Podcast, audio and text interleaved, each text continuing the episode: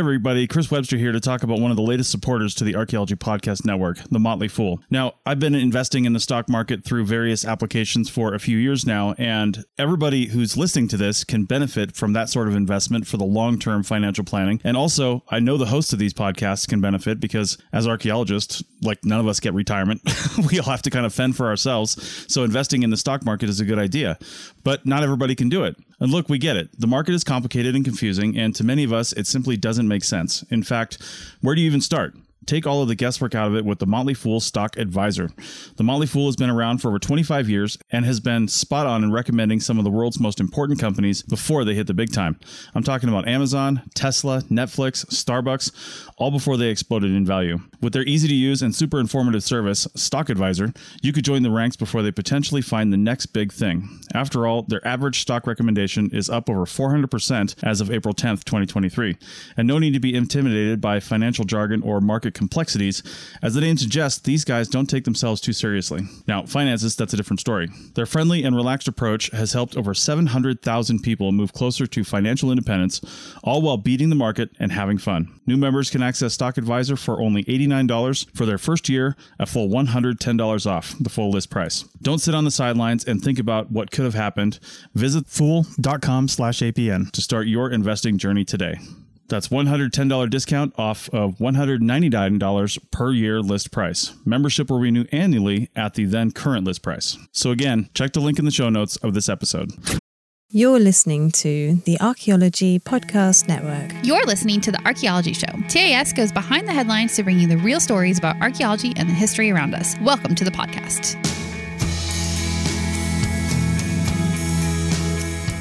Hello and welcome to The Archaeology Show, episode two hundred eighteen. On today's show, we talk about three recent dramatic situations in the archaeology world. Let's dig a little deeper, but don't forget to tell the new king or he'll have you hanged.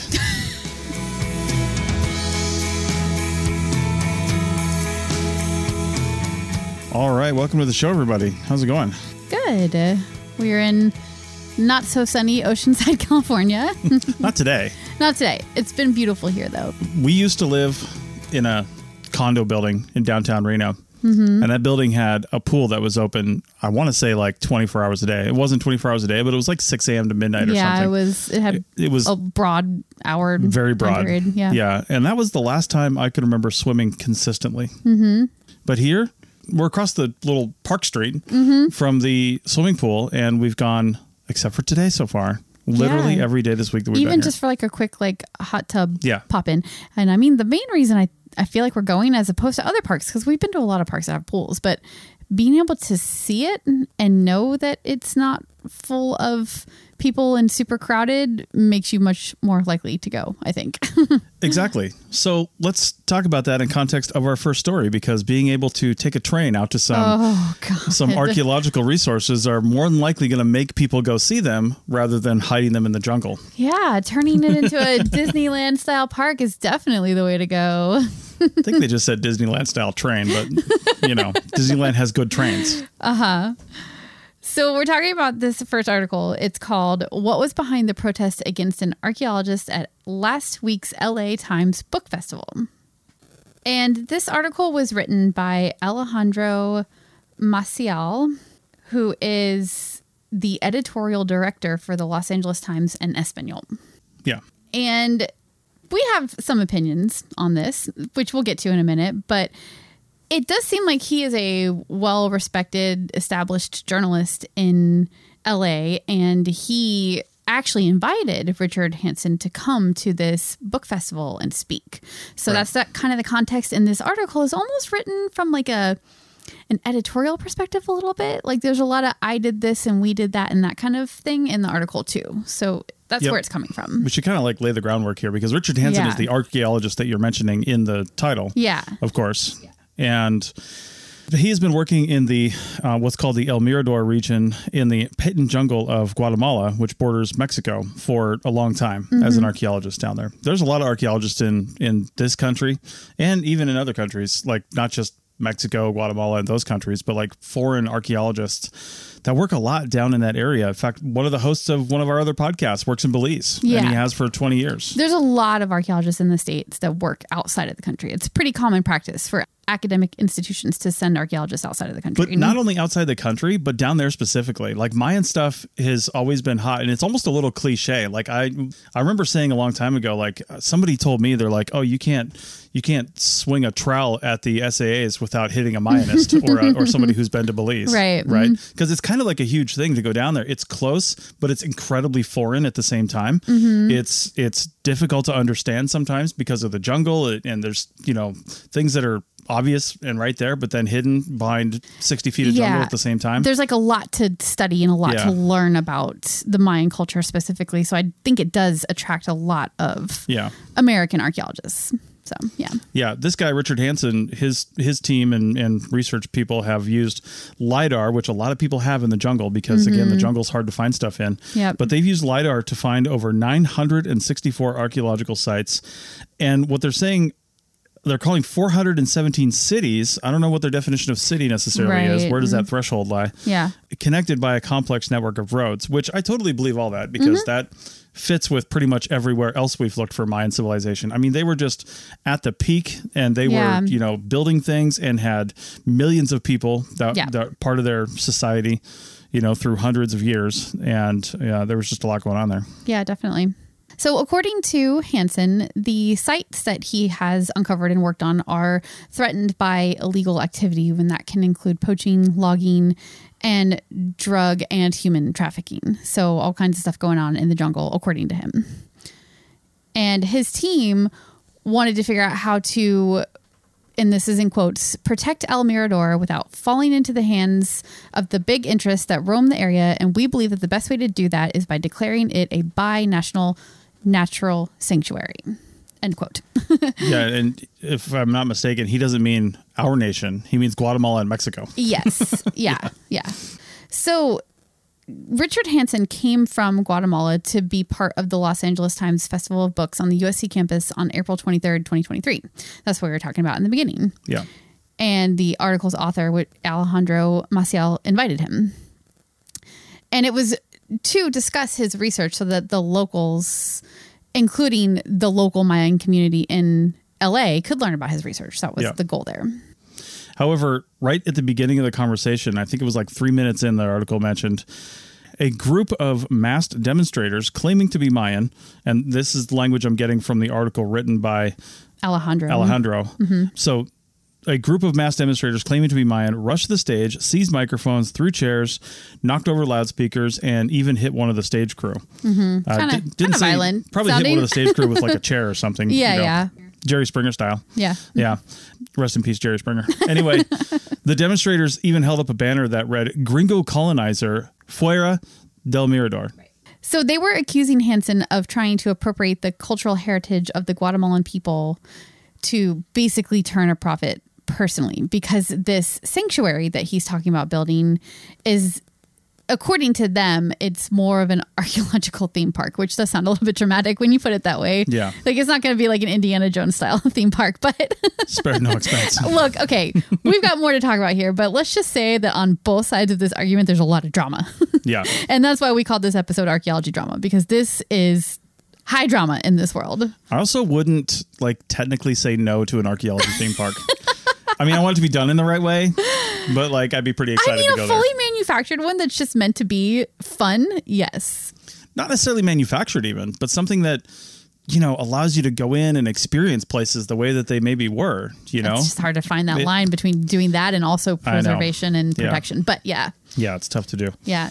I mean, the nuts and bolts of this story are Hansen denies that those accusations. He said he says that's the opposite of what he wants to do. He he feels that by investing in the area and putting in, you know, like a light rail to get in there, that's what I was talking about mm-hmm. at the beginning, and, and basically making access better to it, that you would help drive out the negative influences that he says are there, which are like mm-hmm. the mafia, the crime, the drugs. Some people were interviewed that are hired to basically watch the area mm-hmm. by the government of Guatemala. They say that they routinely see planes flying over and pushing drugs out the window, and because that's where they're being dropped off. Uh-huh. Right. And then they're going and picking them up and doing things like that. And they say, it's just, it's all crazy. And Hansen is saying that, well, yeah, if we put some money in this thing, not like capital investment, but if we put some money in this thing and we turn it into a place like, I'm thinking Chichen Itza when I think of him saying this kind of things. I mean, Chichen Itza has a flood of tourists coming into it, and we were one of those tourists coming in mm-hmm. and out. And I feel like that's actually probably good for the Mayan community there, you know, to learn about them. We had Mayan guides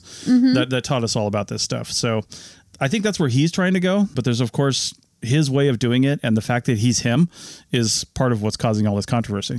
Yeah, and it it's also like the location of the site, too. The the current access to the area is basically by helicopter. Yeah. And it's a three-day walk in, which is why this whole light rail idea has been proposed.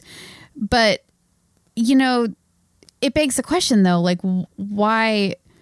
Why are we trying to make it commercially available when it's so remote? You have to put a lot of infrastructure into it in order to make it accessible. Yeah. So like, is that really the best choice for this archaeological resource? Not even talking about the communities and the natural resources around it that are going to be affected by this. But, you know, like something that's that far away and that remote, I just don't know if it's... I don't know. Yeah. Another thing he says is that it would help generate jobs. This infrastructure would have to be maintained, of course. Mm-hmm. It would have to be run by somebody, and it would be run by the local Guatemalan government, which a lot of people are still even Mayan there. Mm-hmm. And, you know, they would be running this, and he says it would generate a lot of jobs, and, and which inherently brings money into the area as well. Mm-hmm. I mean, again, on our little trip to Chichen Itza, they dropped us off at a Mayan like yeah. town thing.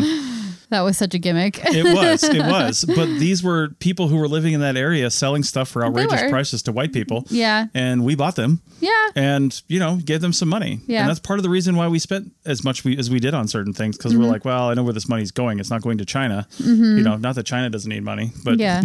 not in that way. Right. So, yeah. So this proposal has definitely earned him many attacks from his enemies, verbal attacks and, and you know, death threats. So, and there's, it's more than just him talking about doing this too, because this plan for the light rail and then bringing like ecotourism, he calls it, to this area, he's, he's trying to, or he was trying to push it through with a bill in the Senate. It was S thirty-one thirty-one, and he had bipartisan support from both Republicans and Democrats to get it pushed through. And I think it did fail recently. It, Yeah, he had some support, but apparently not enough. Yeah, not yeah. enough, for sure. It didn't make it through. Yeah. But the question, again, for me is, why is he trying to push a bill in the U S Senate to get money for archaeological resources in Guatemala? I didn't even know you really could do that unless it yeah. was for like humanitarian aid or something. If, unless he's pushing it on those grounds, right. which is maybe why it failed, because they're like, this isn't like, humanitarian. Yeah. yeah. And there's archaeologist Francisco Estrada Belli was like, what do you expect when you try to fund your plan through the back door by introducing a bill in the U S Senate right. and subverting the locals, which is kind of what we're just saying. Like, why why are you trying to use the U S government to get money for this project? It's right. crazy. But of course, every argument, you can find people to support you on both sides. And Hansen was like, well, the negotiations in the Senate included thirteen Guatemalan representatives and their minister of culture. Mm-hmm. But that being said, I mean...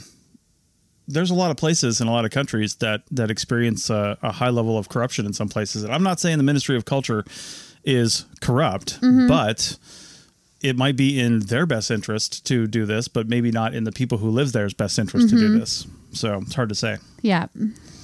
Yeah. So that is sort of where the article that we originally found about this story ends, right? And it did leave us with a lot of questions, like... what is the other side of the story? Because this article I felt was very like supportive and kind of apologetic of Hansen and him and what his motives are. And we're trying to like validate and justify them. And I was like, well, what's the other side? Right. So there's, we found this other article, and this was written in twenty twenty. It was right when this bill was first proposed. So it's a little, a couple of years older, but it had a great backstory for what the actual relationship is between Hansen and Guatemala and the communities in the area that he is trying to affect. It begins like thirty-ish years ago. Well, not not really. It begins way before that. But we're going to start the story about thirty-ish years ago in nineteen ninety. So there, the deforestation was on the rise, and Guatemala realized it needed to do something to protect the jungles. So it created the Mayan Biosphere Reserve to, you know, to protect the jungles. And as you might imagine, there were communities that lived in that area that were affected by the government just saying, well, this is now a reserve. So they created a compromise where any communities living within the reserve were able to apply for what they called a concession that would allow them to continue living their way of life within the jungle, Sounds within those familiar. boundaries. I know it does kind of sound like a reservation a little bit, doesn't it? But it's not yeah. quite like that. They are not separate entities. They they don't govern themselves. They just are allowed right. to do things in the forest that other other people and other groups are not allowed to do because they they they have been given this reserve. But it's not just a, hey, go do whatever you want in the jungle permission. It's it's responsible harvesting of the tropical woods, latex, and other products that they have harvested for the entirety that their communities have lived in that area. I wonder, but who responsible judges. Is the key word here. Yeah, I'm wondering who dictates what responsible means. Yeah, and that's probably one of Hansen's problems with these communities, but we'll get there. Carmelita is the community that is closest to the El Mirador area, and they have had one of these concessions in place for the past twenty-five years. And through their efforts, the rate of deforestation in that area is far lower than it is in other places that don't have the same protections and that don't have a community nearby helping to manage it. And you might wonder, how is there deforestation happening when these areas are supposed to be protected? Well, that would be the illegal stuff mm-hmm. that Hansen and other people are concerned about. There's still illegal deforestation going on all over the place. Right.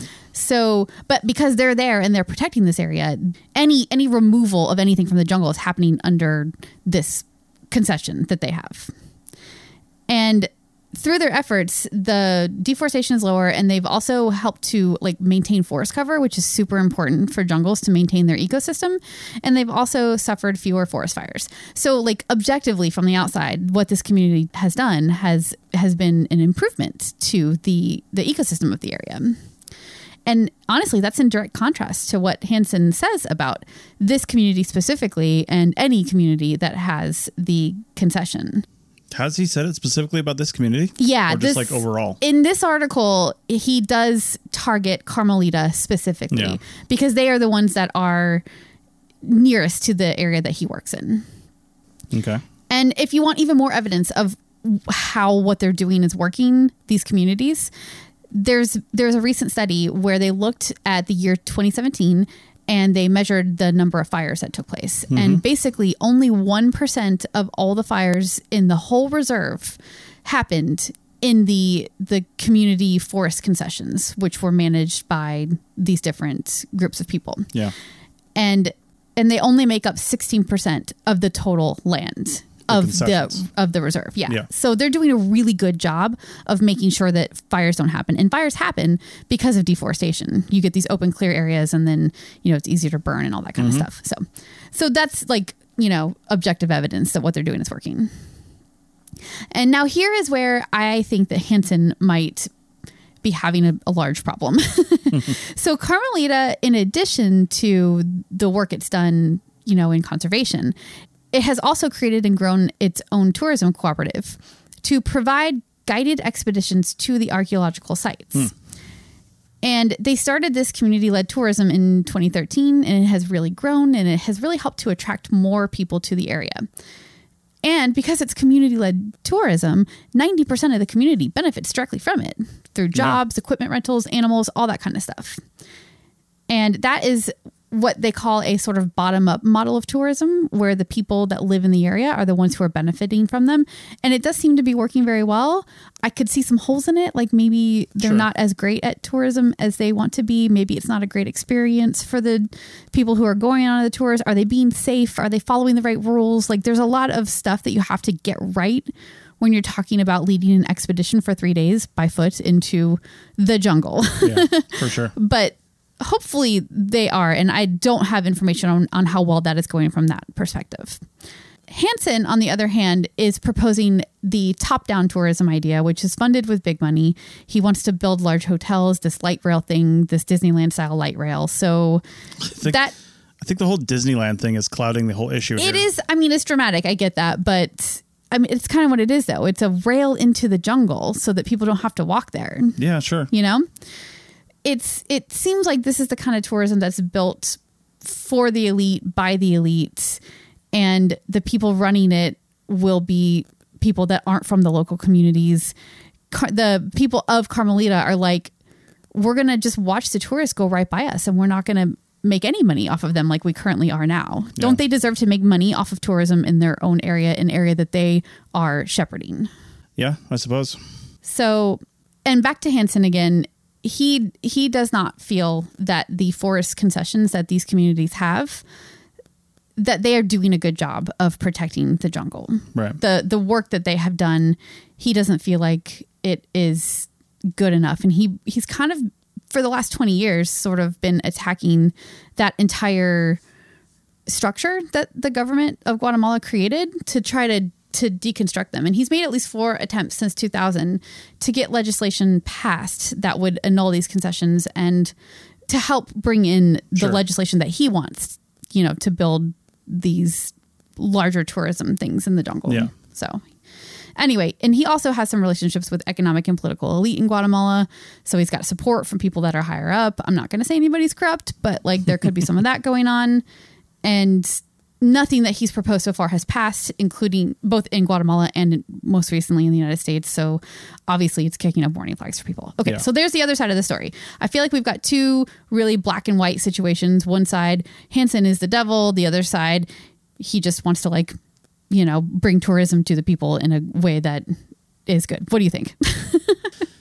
Well, I, it's hard to say. I mean, we don't want to put words in his mouth or anybody else's mouth though, but it does seem like in my experience with, you know, people that get really passionate about an area that they study, this is the thing about academics, right? They go and they, they really focus on one area, even if that area is a million square mile jungle, mm-hmm. they focus on one area for their entire careers. Mm-hmm. And literally everything is built on it. And it's one of the, I think, fundamental problems of academia and why things don't change very often, because when you find somebody building their entire career, their books, their literature, their, their, their reports, their papers they've written, everything off of one thing. Yeah. And then somebody tries to either tear that down or, you know, in some cases disprove your theories or do something else or come up with something else.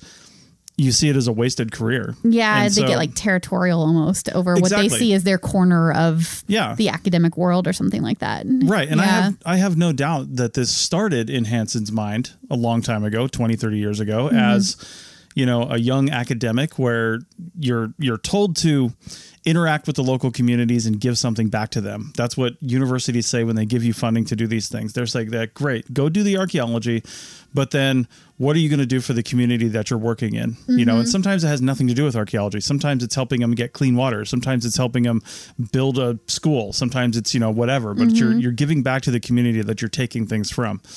And it probably started that way with him starting to look, okay, well, what can we do to, you know, to give back? And, you know, maybe we can open up these archaeological resources. Maybe we can do these things. And then I think what I want to do would actually protect the archaeology better than what they're doing. And it probably started with him looking at the archaeology first and the people second. Yeah. And the kind people don't want to be second. There. Yeah. Right. And now he is, he is, sitting on this, and he's been doing it for so long, he probably doesn't know how to do anything else. Mm-hmm. And he's just like, I got to push this through. Otherwise, in his mind, it's going to destroy everything. Yeah. And all the, all the history, and there's no other way to manage it.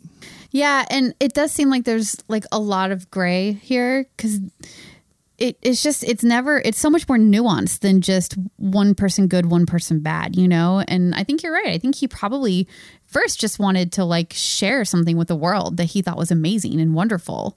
And he wanted to give a window to it for more people and to protect it too. But the thing is, is that you're supposed to do that in conjunction with the local communities and the local people and make sure that they're not left out of this conversation or this equation, or if there's money out of the, the pocketbook, you know, yeah. like they, the local people are just as important in this. And it seems like maybe he tried in the beginning and it went bad. And now ever since then, he's been trying to bypass them.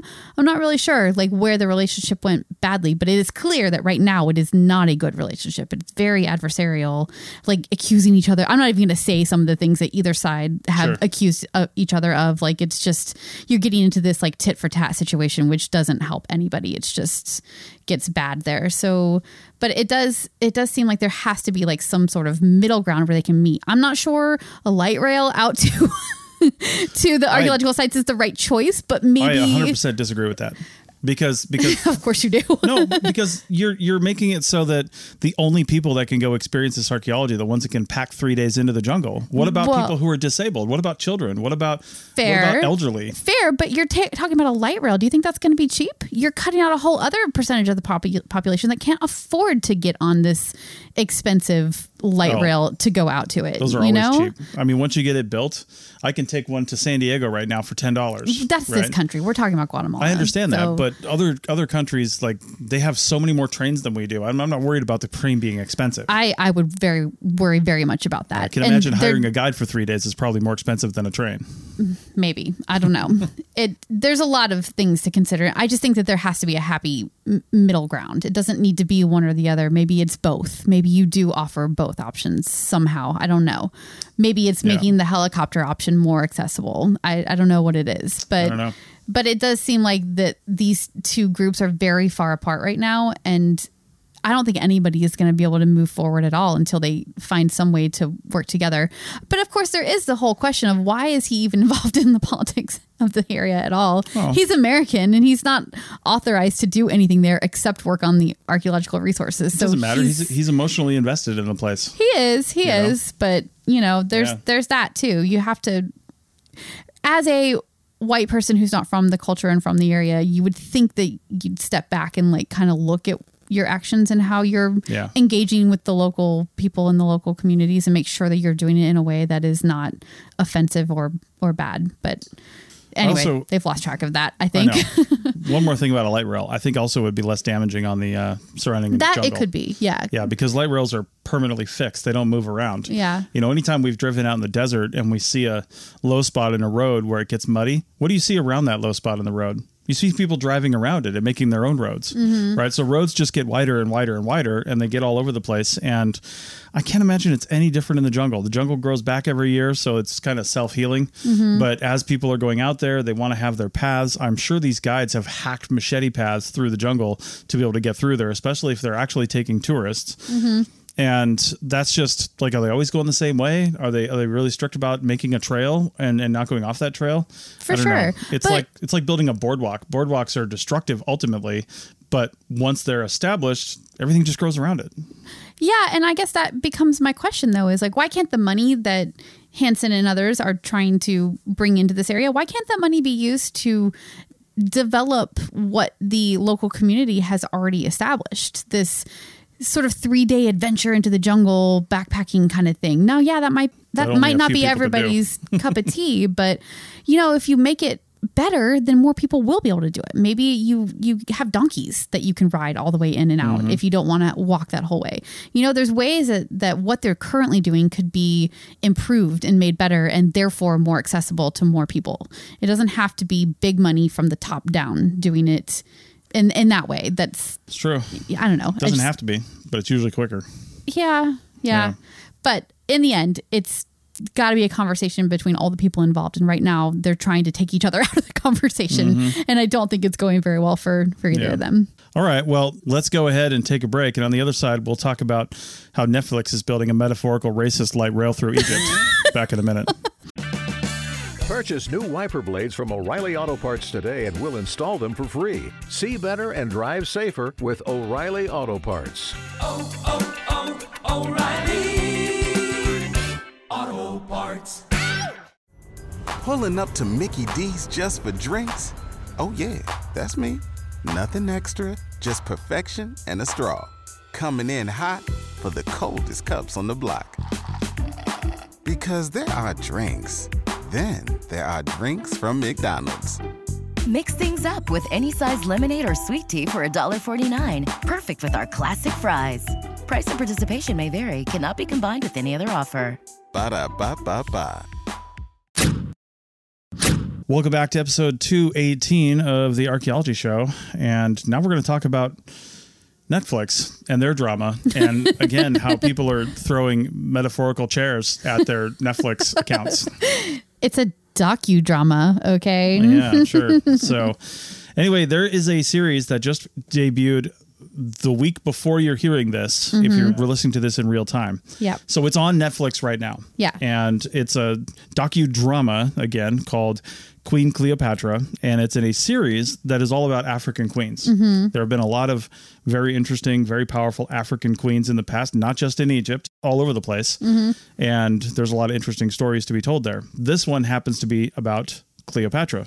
And one of the biggest controversies here, we'll just get it right off the bat, is that Egyptian nationalists are a little upset that Cleopatra is being represented by a black woman, Adele James. She's a, is she actually British? She is British. Okay, she's British. Yeah. That's the other thing. I just like, we watched the first episode of this. It's like four. Yeah. And like everybody has British accents. I was like, is this a movie from the sixties? Seriously? I know. Like you, they, nobody gives them British accents anymore. Make them subtitled and have them learn Egyptian. Right. You know, I yeah. mean, come on. I that, mean, the, uh, Arabic is what they speak now, but I don't know what they spoke in Cleopatra's time. Actually, Cleopatra's probably spoke Latin. Yeah, probably. Or Greek. Probably. Yeah. I feel like that kind of stuff is really hard to get right. And you kind of just have to go with whatever accent the, the actors have, you know? And but, but if you're okay with that, you should be okay with bending colors of actors because everybody's inclusive these days. Yeah. Yeah. You know what I mean? And but we're not. Egypt's and definitely not in e- this situation. Egypt's not there yet. Yeah. Yeah. They may have had their Arab Spring, but they haven't come into the fall yet, apparently. There's a whole thing going on here, though, and there's people who are for this mm-hmm. and people who are against this. The people yeah. who are for this episode and the way it's being done or this series are called Afrocentrists, basically. And there's a lot of Afrocentrists in Africa uh-huh. and outside of Africa, of course, but definitely in Africa. Yeah. And they are saying that there's a lot of African heritage that is just being clouded over, you know, in, mm-hmm. in Africa, and, and it's being obscured. And they're saying this is a nod to African heritage. And they're saying, oh, yeah, sure, Cleopatra was black. Why not? Right? That's what they're saying. Mm-hmm. And they're going for it. But Egyptians are saying that this is one more thing that Afrocentrists are doing to tear down Egyptian heritage. Right. And they the article that we read was saying uh, they started with Jewish slaves building the pyramids, which was a theory that I don't think anybody really believes anymore. Then, of course, aliens yeah. and now black Africans yeah. uh, building the. Now, I. I wouldn't doubt that there was probably some slaves that built some pyramids, but it's mm-hmm. been pretty well known, too, that actual Egyptian workers built pyramids. Right. Like it was a job. Yeah. You know, it was like a, a skill almost. Yeah. You know, I mean, I'm not saying they had a great time doing it and they probably didn't have OSHA, but, you know, it was it was it was something it was that they did. It was skilled labor, basically, that yeah, they were paid at, for. Yeah. You look at all the graves and, and cemeteries that we've found in, in these areas where these these generation workers, because sometimes it would take, you know, twenty, thirty, yeah. forty mm-hmm. years or more to build a pyramid. So you've got generations of people doing this. Mm-hmm. So it has to be something that's relatively sustainable. Yeah. Well, back to Cleopatra, her lineage is actually really well documented. She was the last descendant of Greek colonizers, and she probably had Greek features. And we can see this from the coins and other artifacts from the time period. Yeah, her face is represented on a lot of stuff. Yeah. And I mean, we know her lineage because we know who her father was and we know kind of what he looked like as well. I think we aren't quite as sure about her mother and what her mother would have looked like. At least that's how they're representing it in the documentary. So most people think that she probably was not black because we know she's a descendant of Greeks on her father's side. Mm-hmm. And most people agree that she probably wasn't black for that reason. But I guess because of the question mark over her mother's heritage, the door is left open a little bit for exactly what percentage of black right. she is. Gosh, this whole thing actually starts so silly when starts sounding like almost silly when you start talking about it. Like yeah. how does it even really matter? Like how dark her skin was or how not dark, but it does re- really matter very much to some people in the world. Yeah. And it matters a lot to Egyptians because yeah. they, they really do feel like this is taking their history down and and taking it away from them mm-hmm. by not having somebody that's the same color that they are right now. Yeah. Cause I mean, Egyptians, I mean, they're largely of like Middle Eastern and Arab descent yeah. right now. You know, people who have moved in in that area, they're not necessarily Africans in the sense of the, the communities and the cultures that, you know, grew up in Africa. Yeah. They, they essentially moved in, but it was a long time ago that they did that. Yeah. And There was something I read in this article that I actually wrote down in the notes that I'm not sure how they know. Because mm-hmm. they say D N A, D N A studies show that Cleopatra shared no D N A with South Saharan Africans and that she descended from the Macedonian dynasty that ruled Egypt for almost three hundred years. But I'm reasonably certain we've never found Cleopatra's grave. I don't think we have. So no. I'm not sure how I'm they know sure. that. Now, no. do we have one of her siblings? Because they would have the same genetic makeup, presumably, uh, assuming yeah. they have the same mother, which is actually probably not the greatest assumption. Right. So, or one, um, of their, one of her kids, maybe. Uh, Yeah, yeah, exactly. Yeah. Maybe. But I think without her actual remains, that would be hard to say for sure. But yeah, I believe she was, I mean, she was buried with Antony, Antony and Cleopatra's tomb. Would people think that that's what they were doing? You know, they think it was near Alexandria, Egypt. Mm-hmm. But from what I understand, it's never been found. And just doing yeah. a quick little Google search here, I don't think that it has ever been found. Yeah. There would be something pretty significant on here saying yeah. it was. So not really sure where they're getting that information. But they must have another family relation yeah. of hers that they feel like they can extrapolate yeah. that information over to her as well. So, well, what would make some of the Egyptians happy, according to the Egyptian Ministry of Tourism and Antiquities, is to just reclassify the show as a drama, not as a documentary. Yeah, but that's the thing, though, is it is very much a documentary. We watched the first episode just to kind of see what it was like and what mm-hmm. was going on. And it is very much presented as a documentary. And they have experts on there. They have interviews. Yeah, they, they interview them. They have, you know, people sitting and having questions asked to them, and they're answering these questions. One of them is even the vintage Egyptologist, who is super big on Instagram, and she is an actual like Egyptologist, Egyptologist too. Yeah. So like they've got some real true experts on there, both in the social sphere and also in the academic sphere with, with those people. So yeah. And that woman mm-hmm. was actually interviewed on Tea Break Time Travel. She was. It was a great podcasts. interview. Yeah. yeah definitely so, go listen to her. Yeah. Check that out where you, wherever you find podcasts or at arcpodnet.com forward slash Tea Break. Yeah. Back to that. I mean, it is definitely a documentary. They, they have presented it as a documentary. Now they do have these little snippets of drama mixed in mm-hmm. and it's cool. I, I don't know. Like I always loved the drama bits of the history documentaries that you used to watch like back in the day. I love the reenactments. That was always my favorite part. So yeah. to go in on it harder with a show like this and have more drama and like more little in between bits of acting, I love it. I thought, I thought that part was really great and well done, you know? Yeah. So now Cleopatra lived well over two thousand years ago, but in the early like forties, sixties, in that first century of mm-hmm. the of the first millennium A D, basically, or C E, I should say. Mm-hmm. And the interesting thing about that is that is that is right. I mean, right smack dab in the middle of and, and and right at the end of a certain period of colonialism that we mentioned at the beginning here.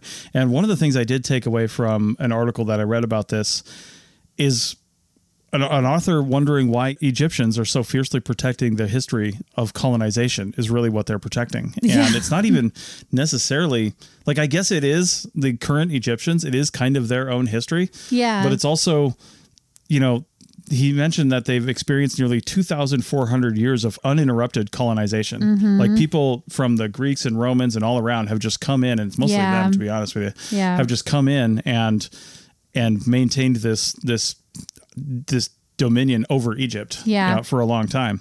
But they like some of them better than others. Like I think Napoleon occupied Egypt for a little while, and they hate yeah. Napoleon. They're not interested in, right. you know, having him as part of their history. But Cleopatra, on the other hand, she did a really good job of making herself look Egyptian and be be a, an, as Egyptian as everybody else. Right. Yeah. So, and they show that in the show too, that like her goal was to be one of the people, and the, and the people loved her for it. And people today, two thousand years later, still love her. So I think, I think they can, you can kind of understand why, even though technically her lineage was colonizers, basically, mm-hmm. that by the time they got to Cleopatra, she was Egyptian, and they loved her for it. And I, I think that's that's totally great, you know? Yeah. But the question still comes down to, and what the question of this show kind of is, is was she black or not? And most of the evidence shows that she probably was not. Adele James, the actress playing her, is. Yeah. She's also not been super sympathetic. On Twitter, she said, if you don't like the casting, don't watch the show, which is not exactly like having a dialogue about it or encouraging conversation. Mm-hmm. The the shutdown thing is not, not really going to help resolve anything, but mm. yeah, she's speaking from a privileged position of an actor and not yeah. really looking at the people who are impacted by this show. Yeah. You know, and it, she she acted in the show. She wasn't giving documentary evidence. No. She was part of the acting side of it. She's acting. So for when sure. you when you call it a docudrama, they have people in there that are on the docu side of that. Yeah. And people in there that are on the drama on side the drama of that. Side, right. And she's on the drama side. And from her point of view, yeah, sure, she's probably right. Yeah. If you don't like it, don't watch it. Yeah. But when you throw in the documentary aspect of it and you're presenting it as fact, as information, then it's, you know, it's problematic if your if your yeah. facts are unsupported. And like, how many people are looking looking at this and being like, oh, I didn't know Cleopatra is black, and maybe not taking the first, I don't know, what was it, like two minutes of that first episode where they talked about whether or not she was black. If they didn't take that part in and just came away from that series thinking Cleopatra was black, like mm-hmm. you're li- you're missing a whole nuance of the colonization by people yeah. from Greece, and she was probably mixed race if she yeah. was if she was at all, and and there's just a lot of nuances there that get lost when with this argument and this conversation. And I think that's where the Egyptian people are getting so mad about it, and why they're getting so mad about it. Well, it's interesting. Again, going back to their history of colonization, another thing that one of the articles mentioned was that they even mourned the death of Queen Elizabeth the Second, even though four years into her reign, she waged war on Egypt during the Suez Crisis. Right. And it's just... You know, the guy even said that they have somewhat of a Stockholm syndrome, like national identity, where they grow to love their colonizers for the past two thousand plus years. It is an interesting so, relationship. Yeah. Yeah. But, you know, it doesn't matter who you are. If they had found any sort of coins or anything like that, and Queen Elizabeth knew about it and they didn't report it, well, she'd take their ass to jail. We'll talk about that on the other side. Everybody in your crew identifies as either Big Mac Burger, McNuggets, or McCrispy Sandwich. But you're the Filet-O-Fish sandwich all day. That crispy fish, that savory tartar sauce, that melty cheese, that pillowy bun. Yeah, you get it. Every time. And if you love the Filet-O-Fish, right now you can catch two of the classics you love for just six dollars. Limited time only. Price and participation may vary. Cannot be combined with any other offer. Single item at regular price. Ba-da-ba-ba-ba. Waiting on a tax return? Hopefully it ends up in your hands. Fraudulent tax returns due to identity theft increased by thirty percent in twenty twenty-three. If you're in a bind this tax season, LifeLock can help. Our U S-based restoration specialists are experts dedicated to helping solve your identity theft issues. And all LifeLock plans are backed by the Million Dollar Protection Package. So we'll reimburse you up to the limits of your plan if you lose money due to identity theft. Help protect your information this tax season with LifeLock. Save up to twenty-five percent your first year at LifeLock.com slash aware.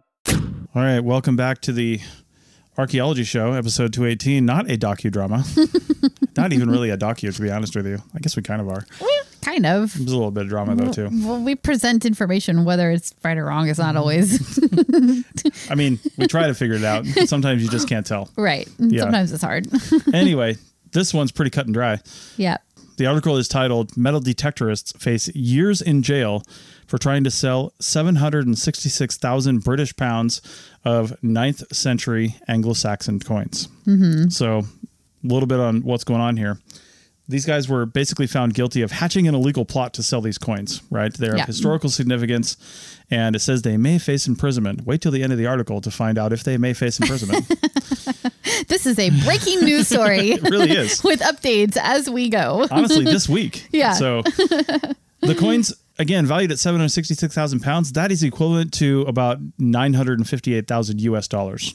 The coins were believed to have been buried probably by a Viking. I'm mm-hmm. not sure why Viking would have buried that many coins. And there's only uh, forty-four of them, I think, when we get down to it.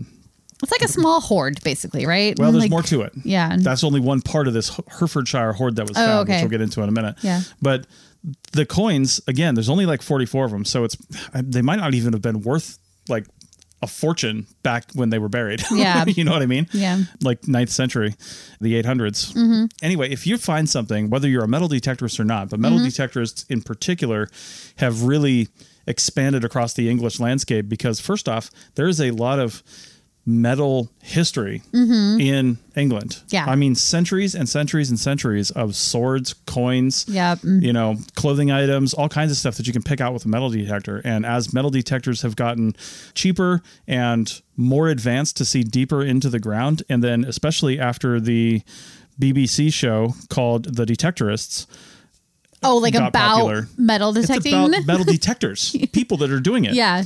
People are just like, hell, I can do that. Mm-hmm. There's lots of stuff here. Yep. Well, since all that is kind of going down, they really need to follow the rules, mm-hmm. right? And I don't know how well publicized these are, but I'm willing to bet it's think, not a huge secret. I don't think it is. I think most yeah. people know what these rules are. They, they've been in place for yeah. a long time, from what I understand. So well, here's the thing. If you find anything, you have to declare it as treasure. Mm-hmm.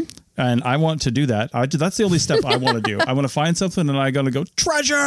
But anyway, you have to declare it as treasure and hand it over to the crown. Yeah. Now, the crown will take a look at it um, through whatever appraisal methods that they have. I didn't take a look too closely at the law behind this, which is called the English Treasure Act. Mm-hmm. But they will essentially look at it and they will figure out whatever it's worth. And they're not going to cheapskate you on this, apparently. Yeah. I mean, they're going to find out what it's worth. And if it was worth seven hundred sixty-six thousand pounds, well, you get half of that mm-hmm. as the discoverer, and you, you and your team, you have to share mm-hmm. with your team probably.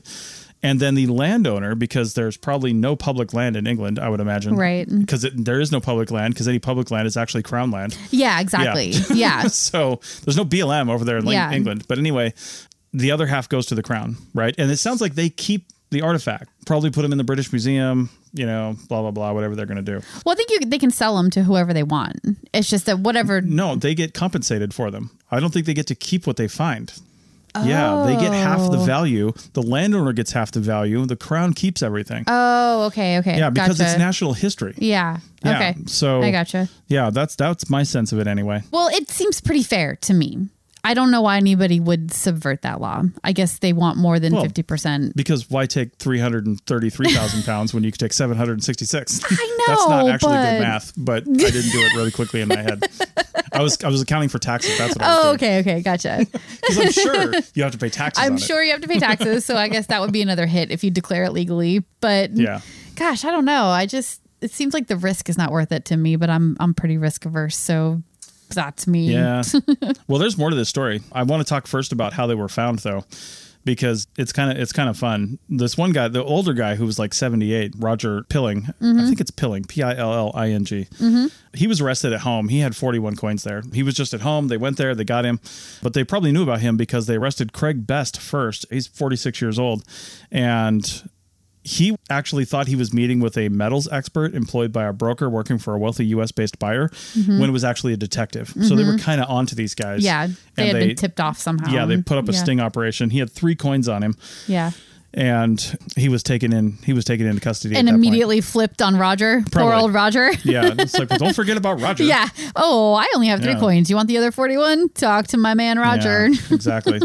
No honor among thieves. I guess not. Oh, after the trial, they were also convicted on separate charges of possessing criminal property thought to be part of another larger undeclared find known as the Herefordshire hoard. And that's where these coins actually come from. Oh. Yeah. So these coins, again, were thought to be from this larger collection that was found. Actually, I believe it was in twenty nineteen. I, I don't think I wrote that down, oh. but I think it was in twenty nineteen and or, or before then. And four others have already been convicted in connection with mm-hmm. that find in particular. These coins were separated from there, and uh, Craig Best and Roger Pilling mm-hmm. came into possession of them, probably for almost nothing mm-hmm. because they're trying to sell them for a lot. Well, that's yeah. heist one oh one right there. You got to split I up the know. hoard when you're trying to, to launder it. I know. They should have learned from the Vikings.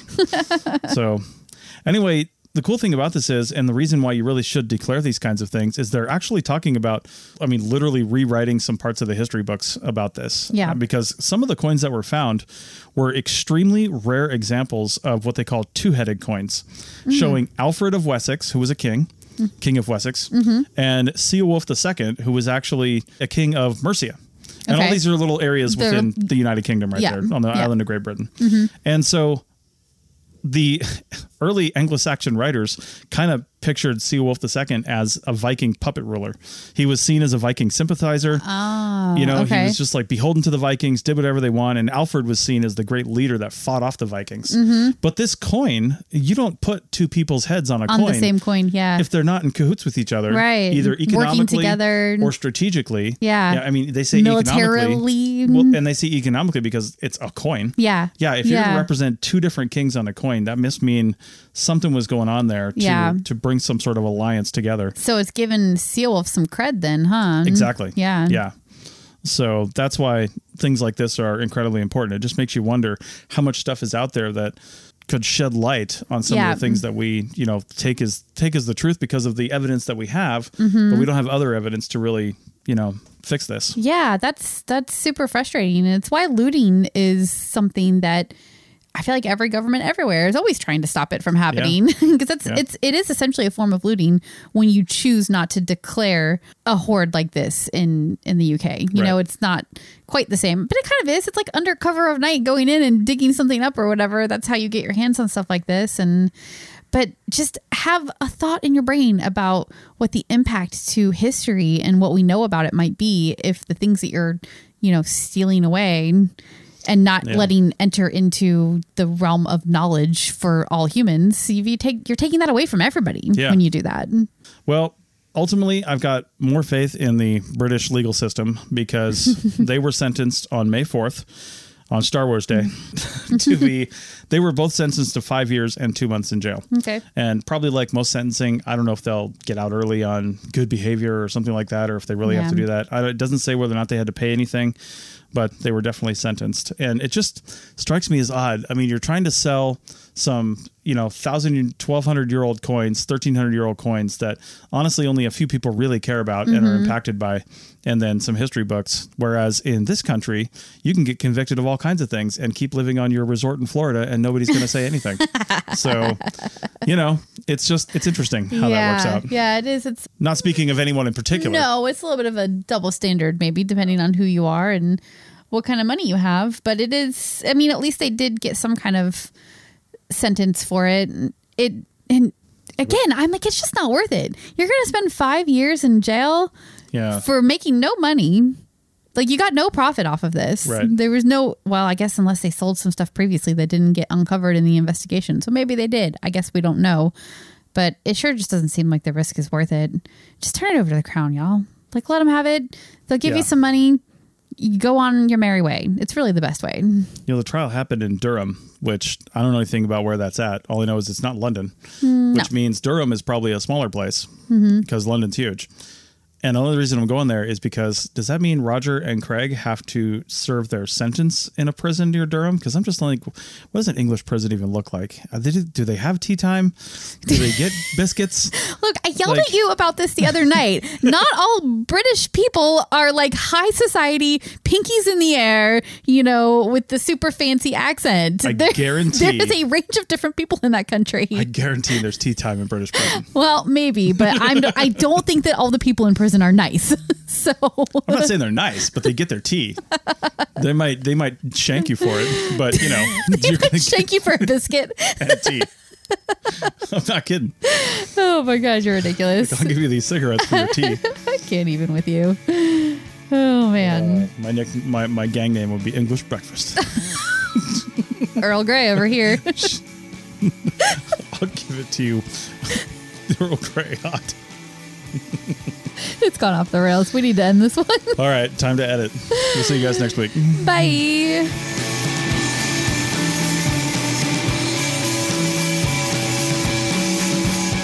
Thanks for listening to The Archaeology Show. Feel free to comment and view the show notes on the website at w w w dot arc pod net dot com. Find us on Facebook, Instagram, and Twitter at arc pod net. Music for this show is called I Wish You Would Look from the band Sea Hero. Again, thanks for listening and have an awesome day.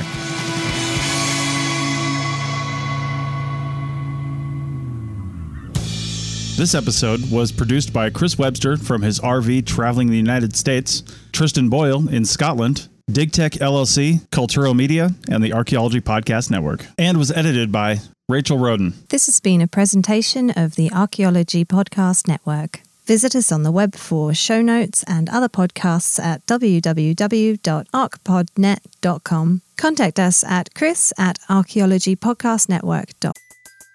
Everybody in your crew identifies as either Big Mac Burger, McNuggets, or McCrispy Sandwich, but you're the Filet-O-Fish Sandwich all day. That crispy fish, that savory tartar sauce, that melty cheese, that pillowy bun. Yeah, you get it. Every time. And if you love the Filet-O-Fish, right now you can catch two of the classics you love for just six dollars. Limited time only. Price and participation may vary. Cannot be combined with any other offer. Single item at regular price. Ba-da-ba-ba-ba. Pulling up to Mickey D's just for drinks? Oh yeah, that's me. Nothing extra, just perfection and a straw. Coming in hot for the coldest cups on the block. Because there are drinks. Then there are drinks from McDonald's. Mix things up with any size lemonade or sweet tea for one forty-nine. Perfect with our classic fries. Price and participation may vary. Cannot be combined with any other offer. Ba-da-ba-ba-ba. .com.